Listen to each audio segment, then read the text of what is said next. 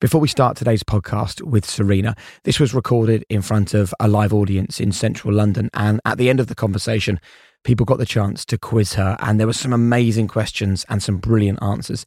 If you want to hear that, it's exclusively on the High Performance app, which you can download for free right now. Go to the App Store, download High Performance, and use the code HPAPP for access. Hi there, you're listening to High Performance, the award winning podcast that unlocks the minds of some of the most fascinating people on the planet. I'm Jake Humphrey, and alongside Professor Damian Hughes, we learn from the stories, the successes, and the struggles of our guests, allowing us all to explore, be challenged, and to grow. Here's what's coming up. The fundament of this team was there already. If you make the semi final three times in a row, then they have done a really good job. So when we came in, I just thought, okay, what's going really well? And what can we add to make the next step? My sister um, got diagnosed cancer right before the Olympics. So before the tournament, we knew she was going to pass away because she went really downhill. Well, at that moment that you become European champion, it's so emotional. I didn't even know I was doing that. You don't even, you're not even aware anymore that I felt so connected with her. That was just a really nice moment. That's one of the most incredible sports moments of my life. So that noise, I will never forget that noise. I probably you were there.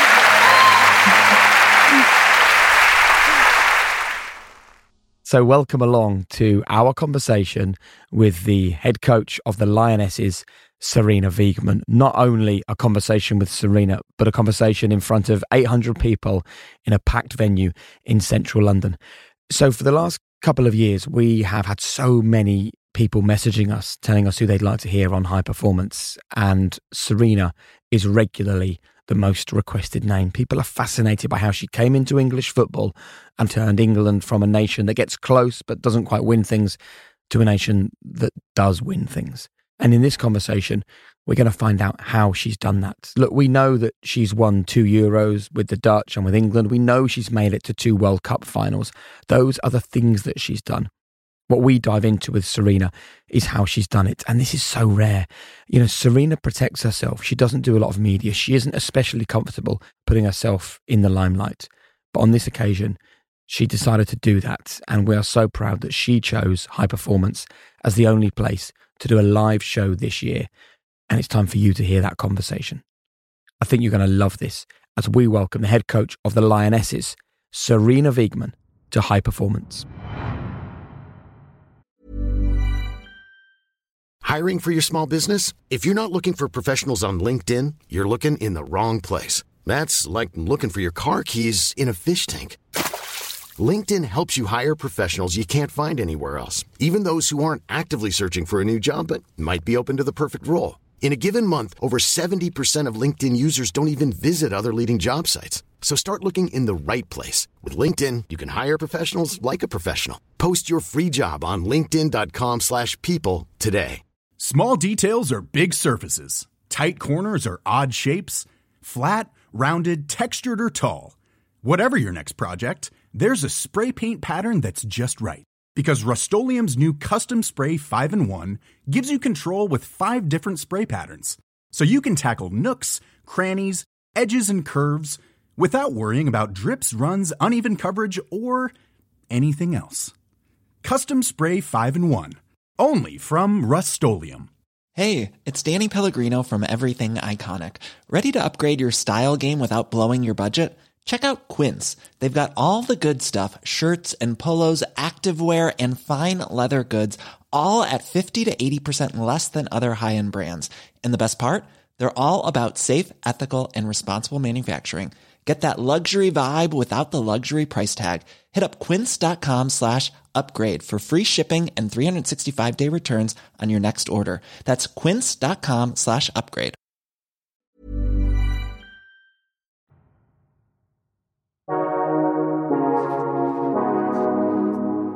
Ladies and gentlemen, please put your hands together for the incredible Sarina Wiegman.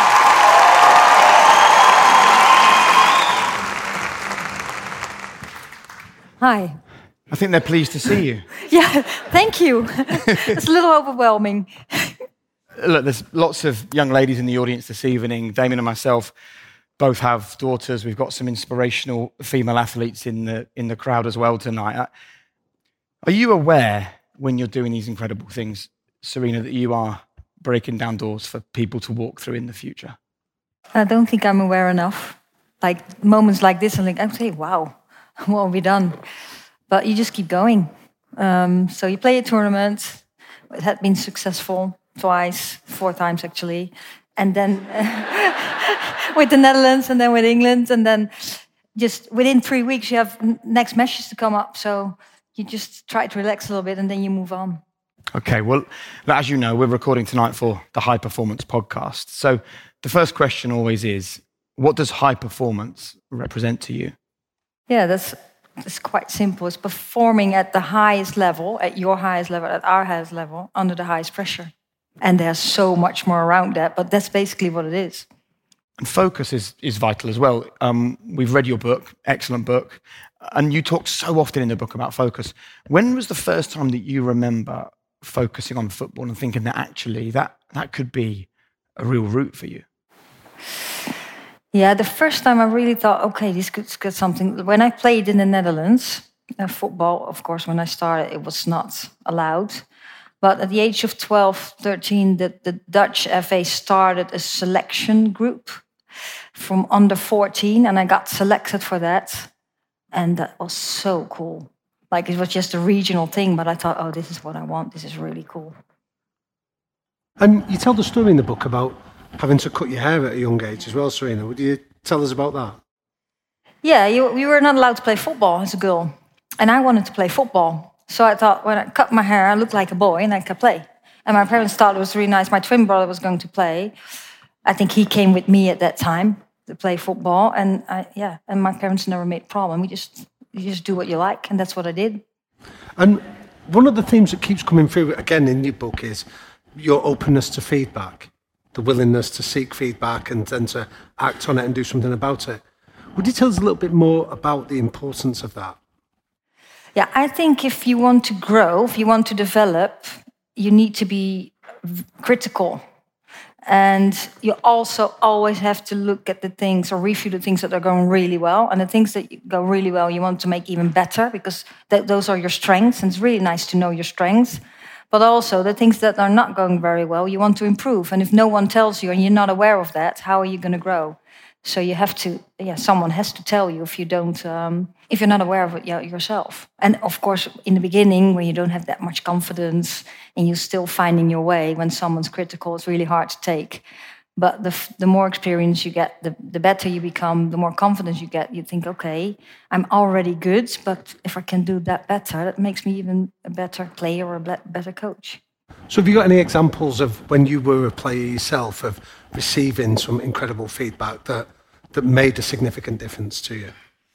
Yeah, I had, when I played, uh, when I played, we didn't do video analysis. So I never watched myself back, and I think this that now is really good because you just you see the facts, and you still can discuss about decision making because football's a game where the ball's always open, so you can make different decisions, but you want to make the best decision in possession, out of possession. It's very tactical, but um, but um, uh, like I had a coach. Um, when I was with the national team. He's actually now the coach of the Dutch national team. He coached me too, and he just at that time I was uh, coming from midfield to, to uh, as a de- uh, in, in defense, and he just taught me a couple of things like passing, the moment of passing, and and that helped me a lot. Um, so yeah, that and, and like I, uh, we had the discussion. Thought, well, that pass is way too far, and I can't get it. And said, yeah, you can get it. So it's a little bit giving feedback, but also giving me the trust that I could do it.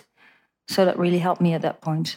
And at some point in your life, things changed from you wanting to be a footballer to you wanting to develop footballers. And I, one thing I really loved about the book is your constant references to developing people. You know, you talk actually far more in the book about people than you do about results and football and tactics.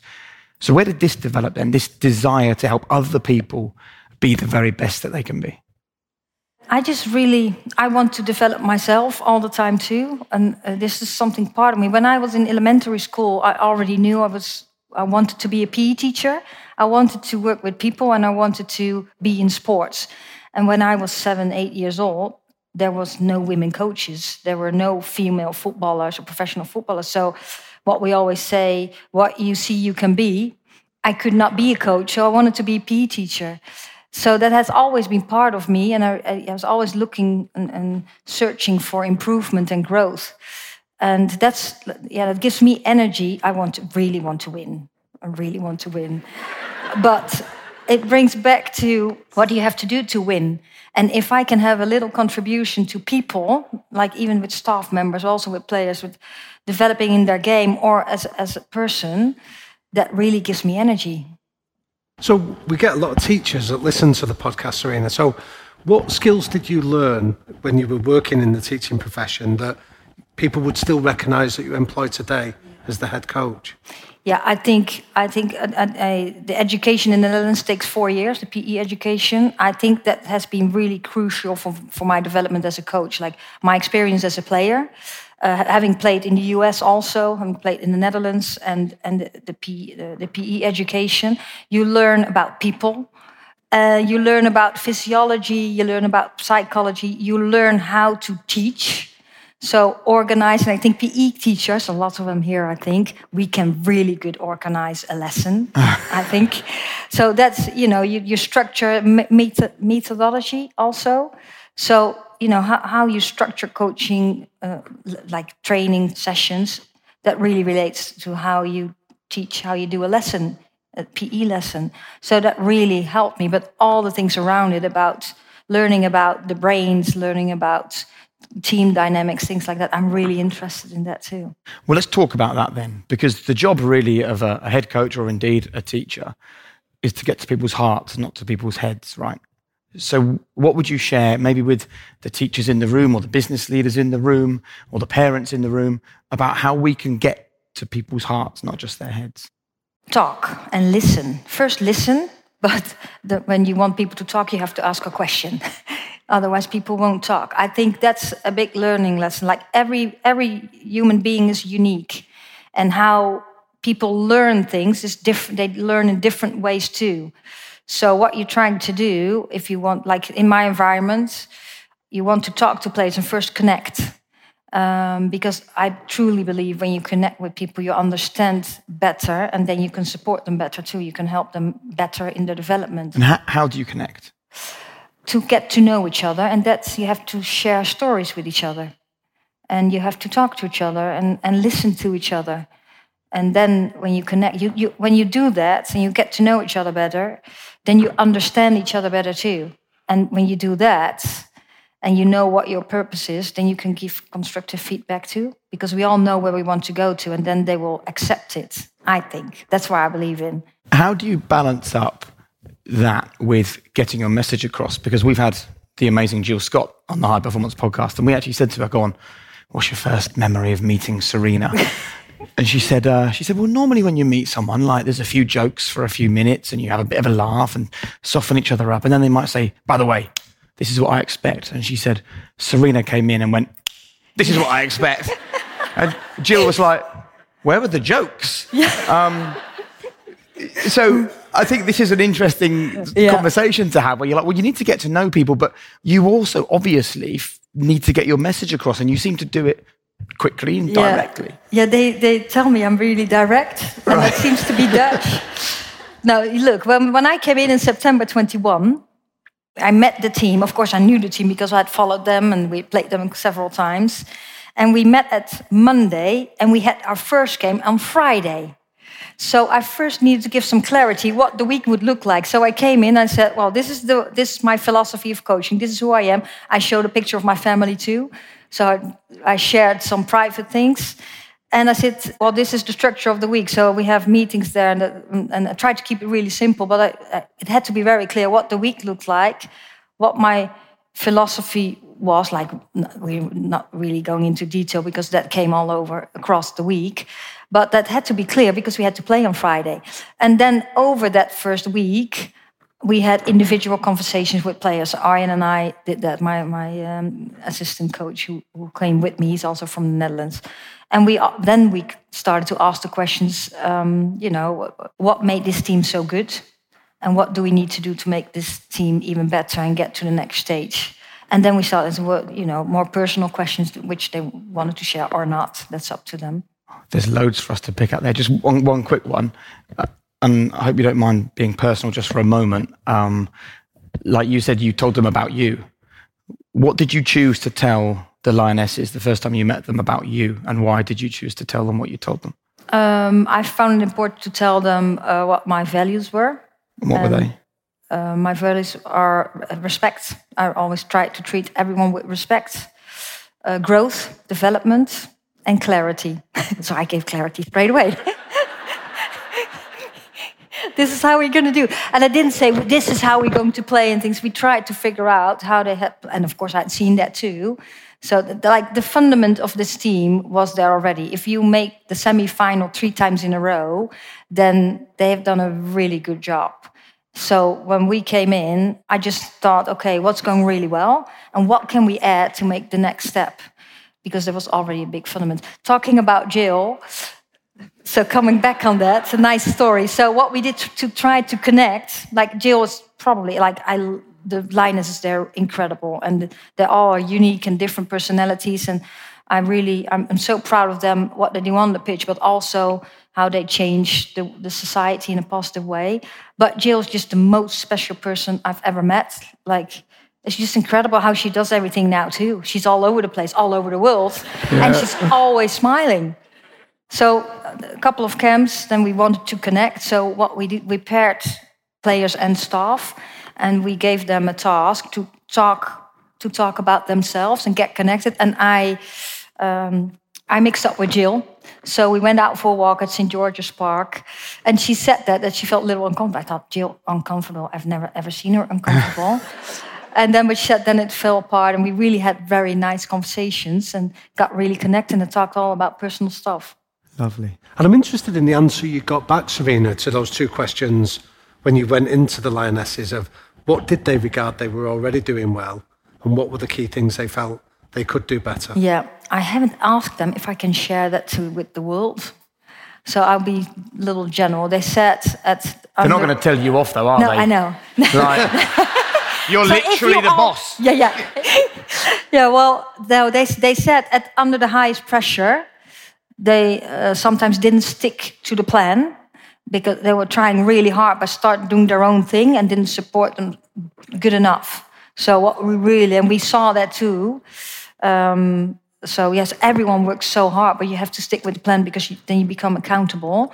So that's that's mainly what they said, and what brought them so far is that we ha we have enough quality. We have so many good players. Uh, we just need to take the next step. So they say to you, when it really matters, we we don't quite manage to get there. What's your job then with that information?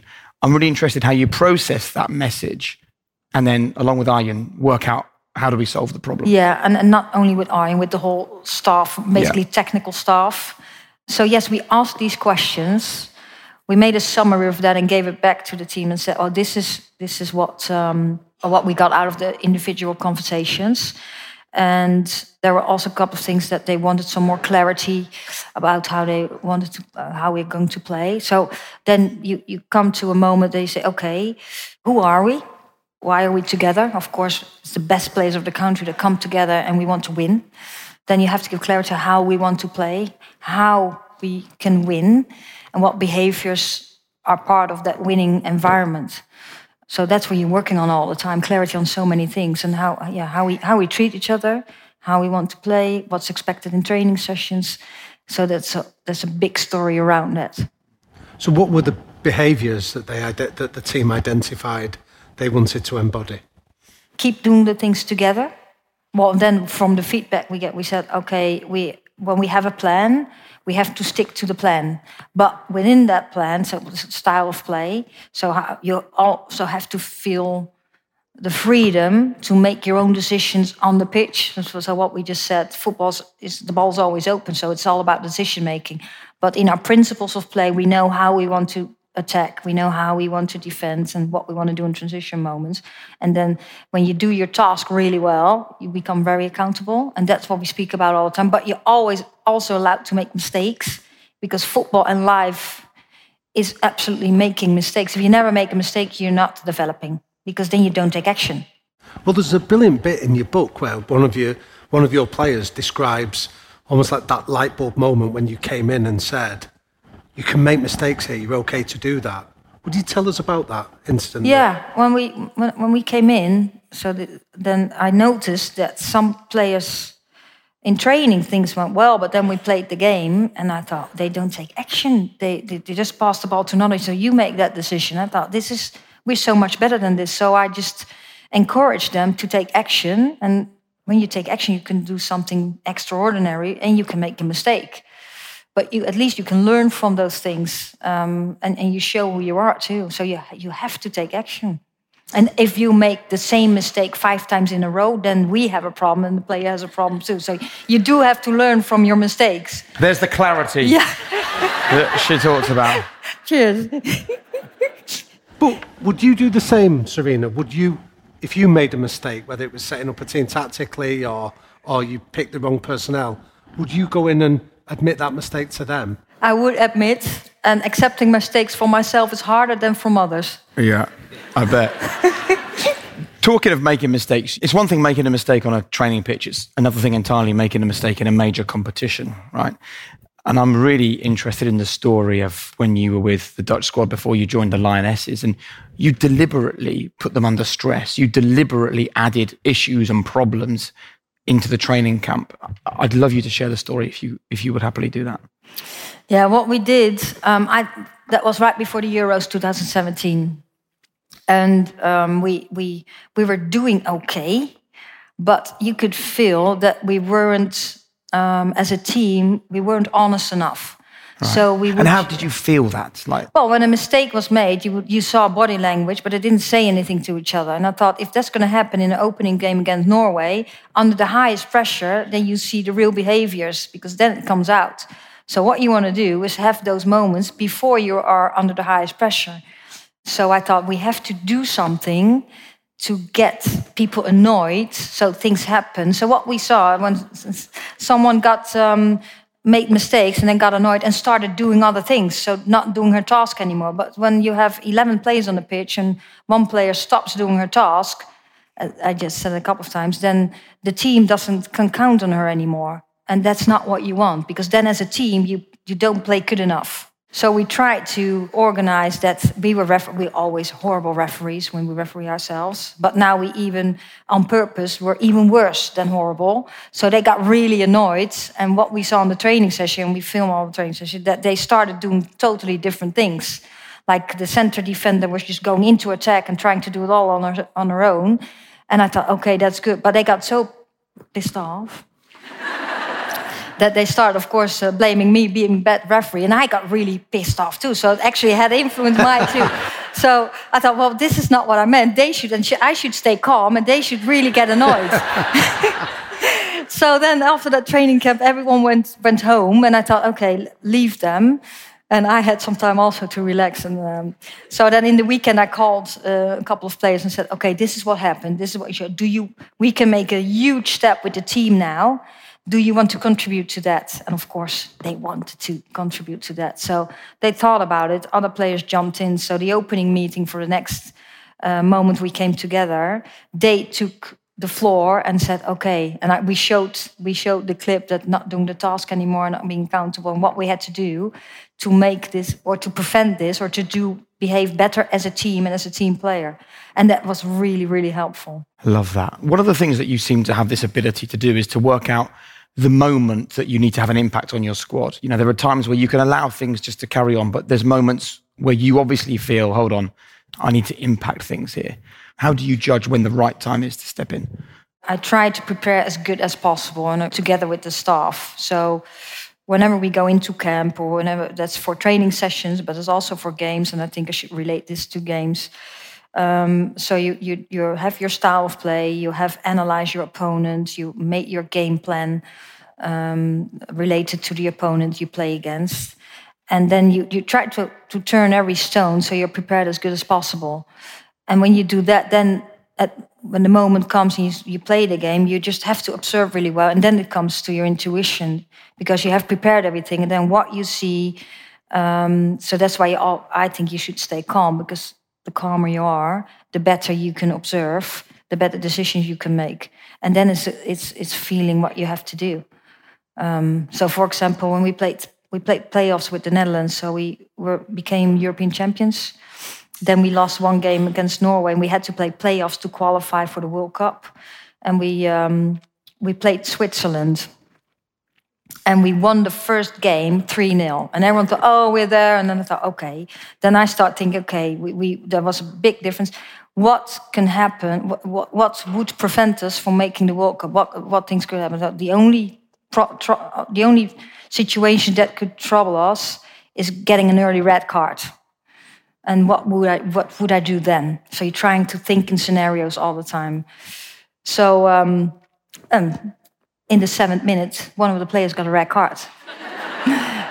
so, but I had prepared. I thought about that. We discussed it. So it was like, okay, this this this needs to be done. We need to take her out, and then you really have to step up and. Uh, you know you don't have five minutes to arrange it because then you can have you can see the goal so that went really quick and then it's done and th those are the moments then you, you'd have your intuition but when you have thought about things it comes quicker and you can have quicker decision making because one of the areas that jumped out to me reading your book that you had uh, with the netherlands team was one of your values was about staying in the moment yeah which sounds like that's what you're describing in some ways would like, would you expand on it and explain why that was so significant I think when you stay in a moment, when your thought is in a moment, you're really action thinking. What do you have to do instead of result thinking? Because when you think in results, you're not thinking what you have to do, but the consequences of things going right or wrong. And you, you at the end, you can only influence a result by doing the right things. So you have to do think in actions and in your task and together with the team. That's why we say stay in the moment. So, what tips are, because that's an incredibly useful skill, but it doesn't come naturally to many of us. So, what tips or techniques did you learn with yourself and your players that, that so that you could share with us? Yeah, yeah I think you can train it. I think uh, um, in, in there's, we don't talk a lot in football about mental training. And I think like football is also uh, brains because you have to make decisions all the time. So you have technical ability, tactical ability, and in the game you have the system. So why is we well, I think like football training, physical training and technical training, you also have to train the brain. I think mental training should be always be part of your football program. And there you can train those things by staying in the moment, learning how to direct your attention and staying in that. Also, but it's also the fitter you are, the less you come. Like when you get fatigued, then your decision making can drop because you're fatigued and then your attention goes to other things. So, of course, it's the big, the whole picture, but I think mental training should absolutely be part of it. And you can train like visualization, breathing, uh, meditation. You can really learn it. So, when you've introduced that to the teams that you've coached, what, what tends to be the reaction when, when you direct them into the mental training if it's not so commonly practiced? No, I, well, I think when you when you coach a national team, you only have them like several weeks, and we have the support in that. So if a player, so we say we we um, empower them or encourage them to do it, but the player herself, she's responsible for her development. So if she doesn't want to do it, or doesn't see the value of it, then we're not going to push that. if you don't see the value of training sessions, you have a problem, of course. Uh, but um, if someone doesn't want to do the mental training and we're going to force and push it, it's not going to work. So someone has to be ready for it. But what we do, there's there's two things about the mental trainings, like uh, team dynamics and yeah, where, where the sports psychology can have influence on too. But it's also learning skills, individual skills. I think that should be part of a program at the club because that's a daily thing. But if players want to and they don't, they want support from our sports psychologists, that's absolutely uh, available too. And out of all the mental skills that you maybe practice, for you as a head coach, which one would you say has been the most valuable to allow you to go on and be so successful? Yeah, I do. Um, I do yoga, and I do breathing and meditation, and that's really necessary for me to stay calm and say, "My world has changed." yeah, like what are you all doing here? so ten years ago, you would not be here. I would not be here. So my world has changed too, and it's incredible to to see the development of the game and the visibility we got if we, you know, and it's really incredible to to be part of that too. Like being six year old, cutting your hair, and not being allowed to play, to where we are now, and it's really cool now to play football, and to to to be to be able to become a professional coach or a professional football player. But that that also comes that there's so much attention that I'm training myself to stay calm and also yeah, stay in the stay in the moment. I think if I wouldn't do that, that my my head would go all over the place. Sarina told us a great story when she arrived at her car came around there, and she's like, "What were those people queuing up for?" we were like, "They were queuing up for you." Um, talking about change and adapting to change, I just want to read um, a quote from from your assistant and talk to you about when you first arrived in England because. Um, First of all, Arjan Veurink's quote, he says in your book, in England, it's a whole different ballgame, and I find it fascinating. I'm interested in why it's so different here and how we can actually open up more easily about the things that matter. As well as that, Mary Earps, your amazing goalkeeper, said in the book that she had lost her trust in leadership because of a lack of honesty. And you spoke about coming into English football and you know, when you're in the Netherlands and you say that's interesting, you actually mean, oh, that's interesting. Over here, we mean, yeah, yeah, that's, that's interesting. yeah. Um, and this this need for you to kind of almost relearn the language that you'd learned when you were in Holland, because we talk differently over here, and this this closed nature with, with which a lot of us operate in this country. I'd love to find out a little bit more about that because you managed to turn things around very fast yeah, you know, I before I came in, I took some English lessons and I tried. Well, I, I, played in the US, so I know a little bit of English. And in the Netherlands, everyone speaks English too. But these things the difference. Like if you want to communicate effectively, and I'm talking about interesting, and everyone thinks, well, she she thinks we should not do that. And for us, when you say it's interesting, you want to learn more about it. So it's totally opposite. So you have to know a couple of things. And I made that mistake too. Well, there were two things. One, um, in the beginning, I said when we uh, watched, when we reviewed training sessions or we showed clips, I said, well, this is pretty okay. And then I thought, well, we're doing a good job. So after a couple of months, some players said, well, when you say it's really okay, it's actually average. And so, oh, it's really nice you tell me now because I was actually giving you a compliment. so um, that was really nice. And, and, and one time I went, went, with my with the general manager Anya, she's Dutch too, and we went to a game. And then Sue Campbell, she said, "Well, you could come and come over for dinner." And then we said, "One day, English people invite you for dinner. You're not sure if you should go." So we were thinking, okay, if you're in the Netherlands, you say, come for dinner, you go for dinner. So we sat talking to each other, I think for half an hour. Should we go or shouldn't we? Well, if we go and she doesn't expect us, it's really embarrassing too. so at the end, we didn't go. So the next morning, I asked her, Sue, did you really mean? Yes, yes, you could have come. Oh, well, I'm sorry. So th then we felt it was rude. We didn't go. so, well, we learned a lot about that situation. And, and in the team, you know, they laugh at us sometimes. Like, some words I just keep mixing up. And you just, you know, it's just funny. And, I, you know, you, a little bit of self humor is, that brings some joy to you. Don't take everything too seriously. Absolutely. And I'd just like to ask you, you know, about Mary Earps. And that's a very honest quote from her in your book to say that you know she felt people had been dishonest therefore she'd lost trust in leadership in football. What did you do to rebuild leadership with her to turn her into arguably the greatest goalkeeper yeah. in the world? Yeah of course um, yeah she, she has experienced something very hard over the years. I didn't know that before she came in. I just knew she was sometimes she was selected and sometimes she was not. But when i came in she performed really well for the club so we said we have to bring her in. And then um, when she, we had some training sessions, she did really well in the training sessions. And as I said, the first camp we had individual chats with players. So I did that with Darren Ward, the goalkeeper coach, and myself. And we had the chat, and um, that was later on in the week. So we also decided who was going to play. Um, so we combined that that um, conversation, and she said she was really grateful that she was selected. She didn't expect it. And then um, it was a little bit emotional. And, and I said, but we just said, well, you performed really well. So you deserve to be selected because that's what you did. And you performed so well in this camp that you're going to start tomorrow too. And that became really emotional because she didn't expect that at all. She was a little low in confidence.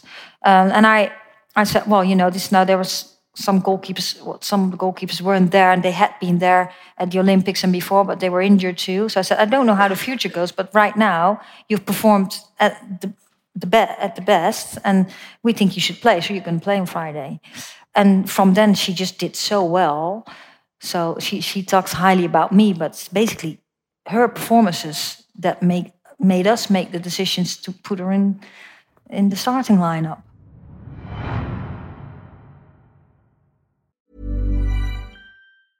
Hiring for your small business? If you're not looking for professionals on LinkedIn, you're looking in the wrong place. That's like looking for your car keys in a fish tank.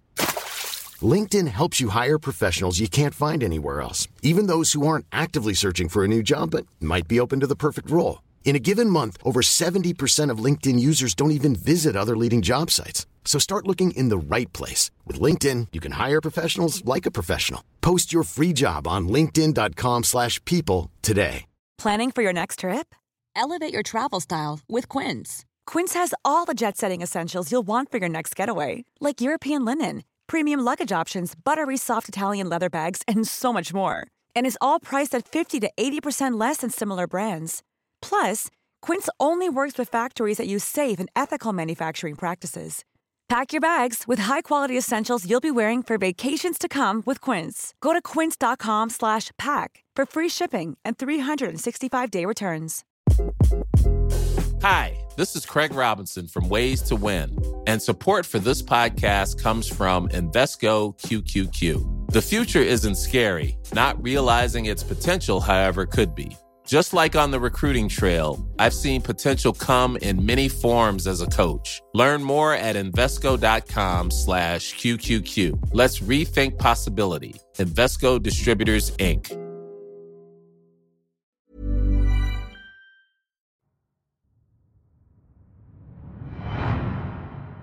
So can we talk to you about the reference before you came out straight around ending years of national pain here in England for football fans? Can we go to that final? Because again, to quote Jill Scott in your book, she talks about that you changed the way she thought. She thought you had to win something to build relationships with the fans, and you said you build the relationships with the fans whether you win something or not. Yeah. But I'm interested in your experiences and your memories of that day at Wembley when when we did win the Euros. Would you tell us it from your perspective on the touchline? Well, that's one of the most incredible uh, sports moments of my life. So that noise, I will never forget that noise. I probably you were there.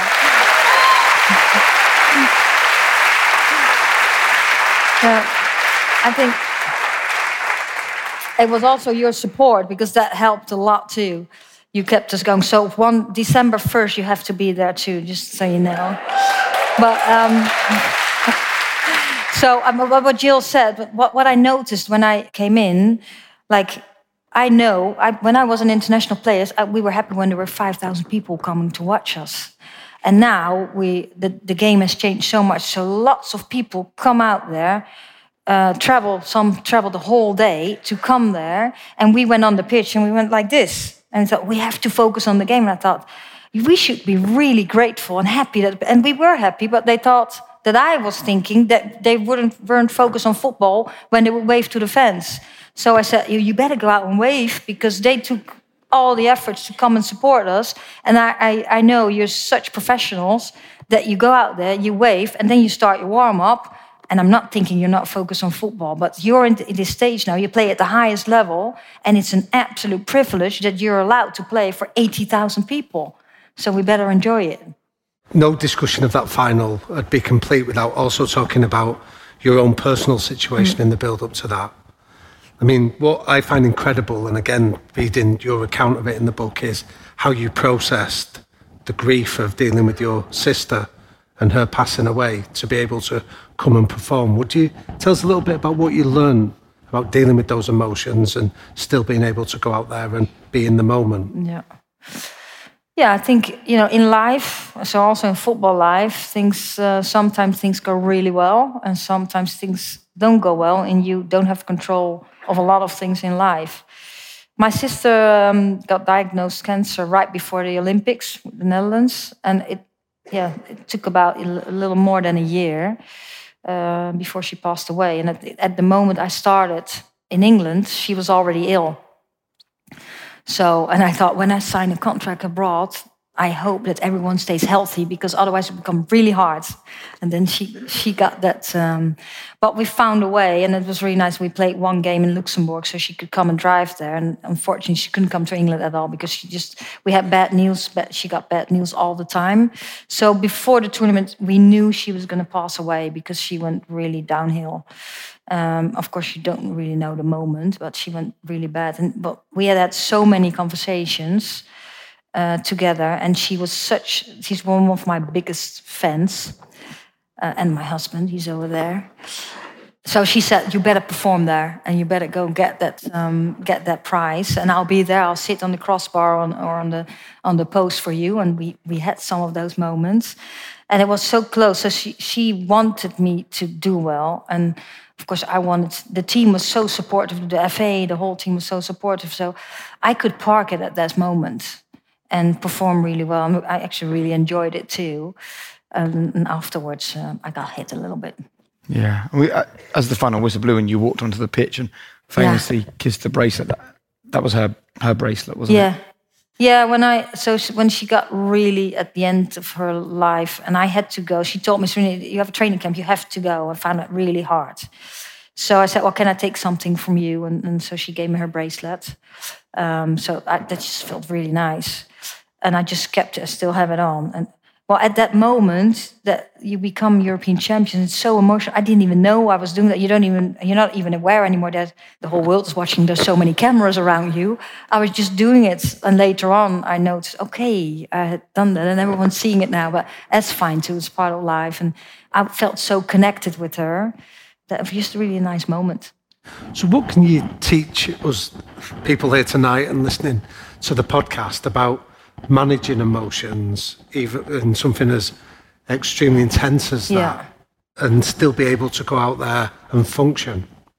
Yeah, I think first of all, you have to embrace it. Like, you can park things for a certain amount of time, but you can't just push it away and thinking it's not there because, well, part of a book about it, the, the body keeps score.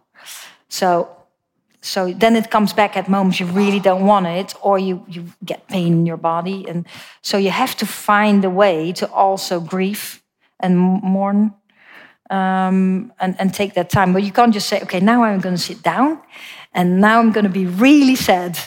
So that doesn't help either. But at the moment come you have to embrace it and and and find those moments. And then there are also moments that you have to park it for a while and then continue. And I think I can do that pretty well. I've been working in this environment for such a long time. I've well, this was the hardest one, but there have been moments that I had to park things too. Um, and then you, at, at, another moment you have the time, and it, it, will hit you anyway. But then you have the time to to to to embrace it and really take those moments to process it too. And in many ways, did it actually help to put into perspective that football is just a game. You know, sometimes I think in the role you're in, it can be so all consuming. And actually, you know, your husband who's here this evening and your friends, they're the ones that pay the price. You know, your family yeah. members that you don't spend as much time with and your, your daughters, they pay the price. And, yeah. you know, maybe this was a moment that actually reminded you that there's an awful lot more to the world than just yeah. winning and losing games of football. Yeah, in those moments, absolutely. And, and then sometimes at that moment, like when it's so fresh, you think, oh, it's worth everything. But then things go on, and then you get so into football again. You want to win everything. You want to do all your best, and you get sucked into it again. Yeah. But what you, what what does uh, happen is don't wait. Do things now when you have the opportunity to do it. Some things you really want to do. So don't wait because you don't know what your life looks like next year.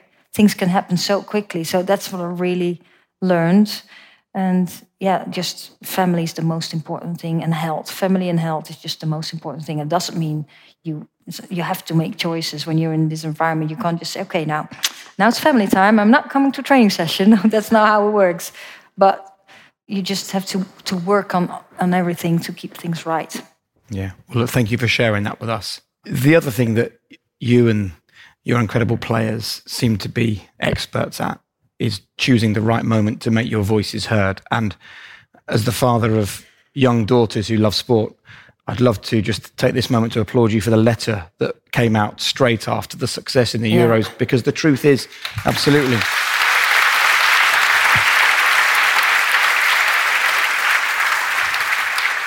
Yeah, and th- that's not me, eh? That's really the players. The players did that. Um, incredible. I'm so proud of them. Like taking that moment. But it starts with performing at the highest level. So, first, we're professional players We want to perform at the highest level. And when you do, then you have the platform to address things. And they really took that moment and they absolutely made a positive change for society. And hopefully your daughters will benefit from that too. Well, I, I certainly hope so. And look, you know, we've seen in recent months there's still big areas where mm-hmm. these things need to change and they need to improve. And in fact, you wrote in your book that, you know, you learned to change the way you make decisions when you're in front of men. Yeah, I know I'm generalizing a little bit, but that's how it works for me, and that's what I've heard from a lot of women. When they ask you, "Do you want to have this job?" The first thing you think, "Okay, I, I can't do this, and I can't do that, and can't, and I can do that." But you first think what you can't do. I think with a lot of men, so you can confirm or not, they think, "Yes, I'm going to do it," and then they start the job, and they think, "Hmm." Maybe this is not yeah. right yet, but the first. My wife is nodding well, at the back of the room right now. so I, I, think that's so that's why it's also important that you know when you have these processes you need women in the room and women most of the time need a little encouragement and a little more time to overthink things and then um, take the decision. Oh yes you're, you're now looking very different your face. No but i think, no, I think that is like i talked to eleanor that um, like three women in, in um, that are in, in different uh, uh, environments also working in, in men dominate or yeah. have, uh, um, at the highest level. And we shared those experiences too. They so uh, like you have to encourage women a little more in general i think and give a little more time and not think oh she's insecure of that no we just need one more time and need to be encouraged say you can't do it and is your overriding emotion look how far we've come or is your overriding emotion look how far we've still got to go Oh, no, that's black and white a little bit. Yeah. no, I'm, I'm really like.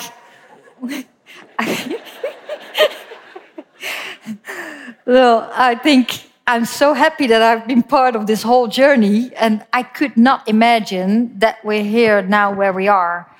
Uh, so, and that's so positive, and I'm really positive because have, we've taken so many steps forward, and I think we're going into the right direction. But I also think we still have a long way to go. So it's a little bit of both. So to move forward then, Sarina, and talk around the World Cup, when you reflect on that tournament, what are the big learnings that you would take away from that to allow you to go and retain the European Championships in two years' time? Yeah, I think what we learn about the women's game that's develop, developing very quickly. So what we see at start the World Cup some um, unexpected scores. So talking about football development now, um, I think lots of teams now they are better in defending, so they're more structured. They also the players are fitter. So especially like the, the, I'm not talking about the top country, but the country they're catching up with it with the top, so that they can defend really well and they can can keep doing that the whole game, and they're more dangerous on the counter attack too. But I also think we have some data on that. I also uh, think that we as England, we want to dominate the game. We want to, um, and we have to become even better to that, being tighter on the ball. But the chance of winning is, is higher then. But we also have to be prepared to take out the counter attack. We basically saw that against Germany uh, the other day too. So that's the change, and that will come closer and closer yeah, the learnings from that, what, what this team did in, in the World Cup, we had so many challenges before the tournament and during the tournament, and the team showed so much resilience, and we were so adaptable to new situations, also changing the style of play, injuries, the red card. I think they did incredible. under the circumstances we were in. And I hope we can keep building on the resilience and becoming better, keep growing, and hopefully um, we can stay at the top level. Well, that was what I was going to ask now, because almost for the first time in your tenure, there is a bit of pressure. There's a bit of scrutiny. You know, the last few results have been challenging for you yeah. as we as we look towards the Olympics. Without giving too much away, I would love to know like what you've identified is going on at the moment and what's happening right now with you and the rest of your wider team to make sure that come the Olympic Games, yeah, we're there. Yeah, well, you're never sure. Uh, but I think yes, we had two uh, two losses in four games in the qualification games. I think um, when you look at, at, those games, I think the Netherlands, the first half, they were better. The second half, I thought we played we played a good game, and we just were struggling scoring goals, and we were very unlucky to get a late goal against Belgium. I think it's, it's almost a miracle that they scored three goals because we had the ball for 75% and we were in their final third all the time and we could have scored lots of goals. We just we have to do a couple of things better there. So i think how we played and how we wanted you know, to show who we are we didn't even do that bad. Just the final pass we have to do better. And i think we were a little bit unlucky in that game but un- unluck is also we have to uh, we need to get back that final edge because I don't really believe in luck and unluck. So um, yeah, we have to do a couple of things better. I, I always say when you go really well, when you go really well, stay neutral. And we we have an English phrase on that. Uh, when you really well, you go on a pink cloud. Uh, it's like you become a little bit complacent. No, always stay neutral because only when the results are going really well, you always have things that go really well, but you also have to keep developing um, to stay at that level. Now we had some disappointing uh, results. And when you see the data, then actually we didn't play that bad. Yeah, we definitely have to do a couple of things better, but we're not all of a sudden a bad team. And so we're not, we have to stay neutral too and bring back, okay, what do we have to do? How do we stick together? What's our game plan again to, uh, on December 1st? Yeah, and we know we have to win two matches, but actually want to win every game. And it's, it's absolutely doable, I think. Um, and we're going to do everything to win those games. And can I ask you about yourself as a coach then? What, what are you looking to improve? Keep connected with players, keep connected with staff, and trying to get better. Keep listening to the players from what, what do we need to do better, but also keep the trends, and that's what we're doing. So, what, what's developing? What do we have to do then? And that's what I really want get feedback also from players and staff to say, okay, where can I still improve in things? I think you can always Im- improve in things. So before we move on to our quick fire questions, your feeling is that despite what you've already done, there's still so much to do with the Lionesses, right? Yeah. Why are you asking that? We're excited. Yeah. uh, okay, quick fire questions, mm. Sarina. The first one is what three non negotiable behaviors do you and your team around you need to buy into? Non negotiables. Not working hard, it's absolute non negotiable. Mm-hmm. Uh, not acting in team first, so that you're not supportive to your teammates. Not taking action is a non negotiable. Not, not taking action that's on and off pitch. So you always have to keep communicating in good times and in well, bad times sound so bad, but in challenging times, keep communicate. So not, not taking any action where things are happening in the team that need to be taken action on, that's a non-negotiable. If you could go back to one moment of your life, what would it be and why? In my football life? My personal life? It's up to you. Well, that's a very easy answer. That's the, the birth of my two kids. very nice. Well, our two kids. you need two persons. Come on huh? now, it takes two to tango. no talk about the making of, no. No, no, no. I thought you were oh more offended that she hadn't said too. the wedding He's very day. direct too. He's Dutch. um, how important is legacy to you, Sarina? Yeah, I think that very important. I think um, over the years, I feel more and more responsible to share things and to yeah to have a legacy. And I think with the book, uh, where lots of people contributed, and, and I'm very very grateful they did because I think it's a really good contribution to the book.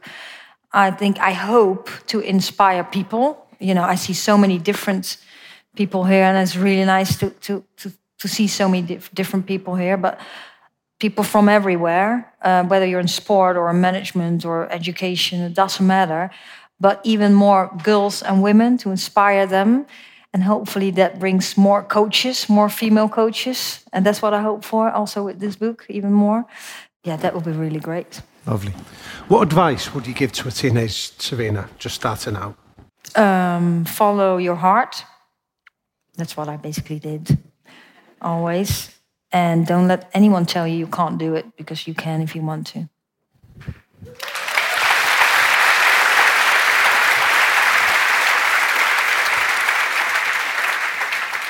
What is your biggest strength?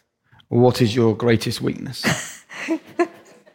My biggest strength, I think, um, connecting people, connecting with people. I think that's one of the biggest strengths. But maybe you should ask other people that work with me. And your greatest weakness? I think I'm doing my best and I'm doing a lot better, but not switching off. And the final question then, Sarina, is what is your one golden rule to live in a high performance life? Uh, commitment. Yeah, I think you. Well, first of all, when you're in a high performance, you you you have talent, but I think commitment and um, perseverance are very important. Brilliant. Well, look, can I just say on behalf of every football fan in this country, thank you so much for answering the phone when when the FA called. Um, and I know that you know when you came in, you you you know you wanted to completely rearrange the whole setup of the backroom staff and how everything operated, and you went in there and you you met a bunch of players that had doubts and fears and weren't sure what was going to happen. But um, there was one thing that we are in no doubt about at all. What we needed was a direct coach to come in and be direct with our players, and you delivered such joy. And I think I speak for all of us when I say that you know I really hope that there is a lot more to come from Sarina Wiegman as the England manager. Thank you so much for joining us.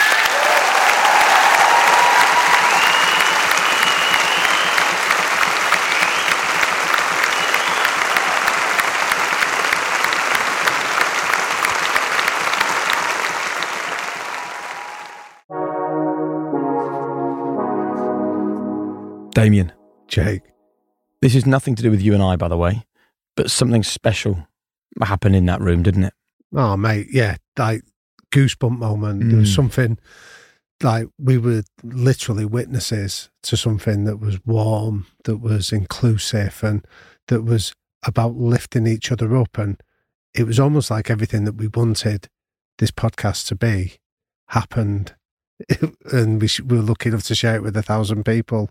I think what was really lovely as well for Sarina, and you know, she got quite emotional at times in the interview. I think if people watch it on YouTube, they'll see, you know, her welling up a bit. Maybe they wouldn't hear it if they just listened to the podcast. But I think, um, I think what I loved about her is the fact that talking about people and the development and the growth and the improvement of people is is what moves her. And actually, that was her in a room of eight hundred people who've all been moved and uplifted and helped by her. And I think she was she really responded to that. It's almost the first time, perhaps, since the Euros that she's been in an intimate setting where she's realised the power of what she's done. Yeah, definitely. You know, she spoke when Jill Scott shared it with us when she came on about the idea of breaking the glass ceiling for so many uh, females, not just in sport, but just in society and culture in general. And I think when she goes out there and meets a public that have felt inspired to break through those glass ceilings themselves in their own world, you start to see just the power of purpose. Hmm. And if people download the High Performance app and listen to the, the Q and A that we did afterwards, they'll hear Dame Kelly Holmes ask Sarina about her ultimate dream, and Sarina actually answered by immediately talking about the players. And Kelly had to stop her and go, "No, no, what's your dream?" And actually, Sarina's dream is improving other people, and I think that's what leadership is. And we need to reframe leadership from being promoting myself, being successful myself, getting promoted myself, to lifting other people up. That is leadership. Yeah, you know, leaving a situation better than you found it is what leaders should define success by. And if we look at English football, is it a better place for Sarina having touched it? Definitely. So therefore, that makes her a successful leader. Absolutely. Thanks a lot, mate. Thank you, mate. That was a privilege. So there we go. Uh, don't forget, if you want to hear even more from Sarina, after that conversation, the audience got the chance to ask her some questions. You can hear that only on the High Performance app. Just go to the App Store, download the app, and use your exclusive code HPAPP for that and so much more content on the High Performance app. Look, thank you so much for listening to this. Um, I think Sarina is inspiring so many people around the world, and there's a chance for you to do exactly the same. I would love it if you could just pass this conversation to one person that you think needs to hear it, one person who's ready to be inspired, one person who can be helped by the kinds of messages that Sarina has shared with us by passing on this podcast, it means more to us than I can explain. It helps us to grow, therefore, helps us to attract more incredible names so that we can have impact in your life. And before I finish, I just want to share a message that I got on Instagram this week from a guy called Jack. He said that um, he loves the High Performance podcast and he's actually put loads of the notes he's made from the podcast into an AI engine and it has created for him his own golden rule. And I wanted to end today's episode by just sharing the golden rule that he's created. And this is it commit to constant self improvement, embrace resilience and adaptability, and treat yourself and others with respect, all while pursuing your dreams with unwavering dedication and enthusiasm. I really love that golden rule. Thank you, Jack, for sharing it with me. Thank you, Sarina, for being on this episode. And most of all, thanks to you for listening. See you soon.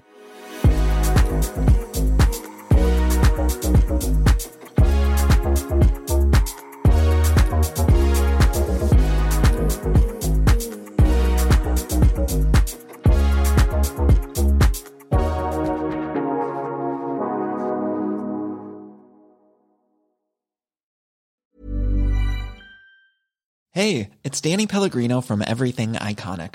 Ready to upgrade your style game without blowing your budget? Check out Quince. They've got all the good stuff shirts and polos, activewear, and fine leather goods, all at 50 to 80% less than other high end brands. And the best part? They're all about safe, ethical, and responsible manufacturing.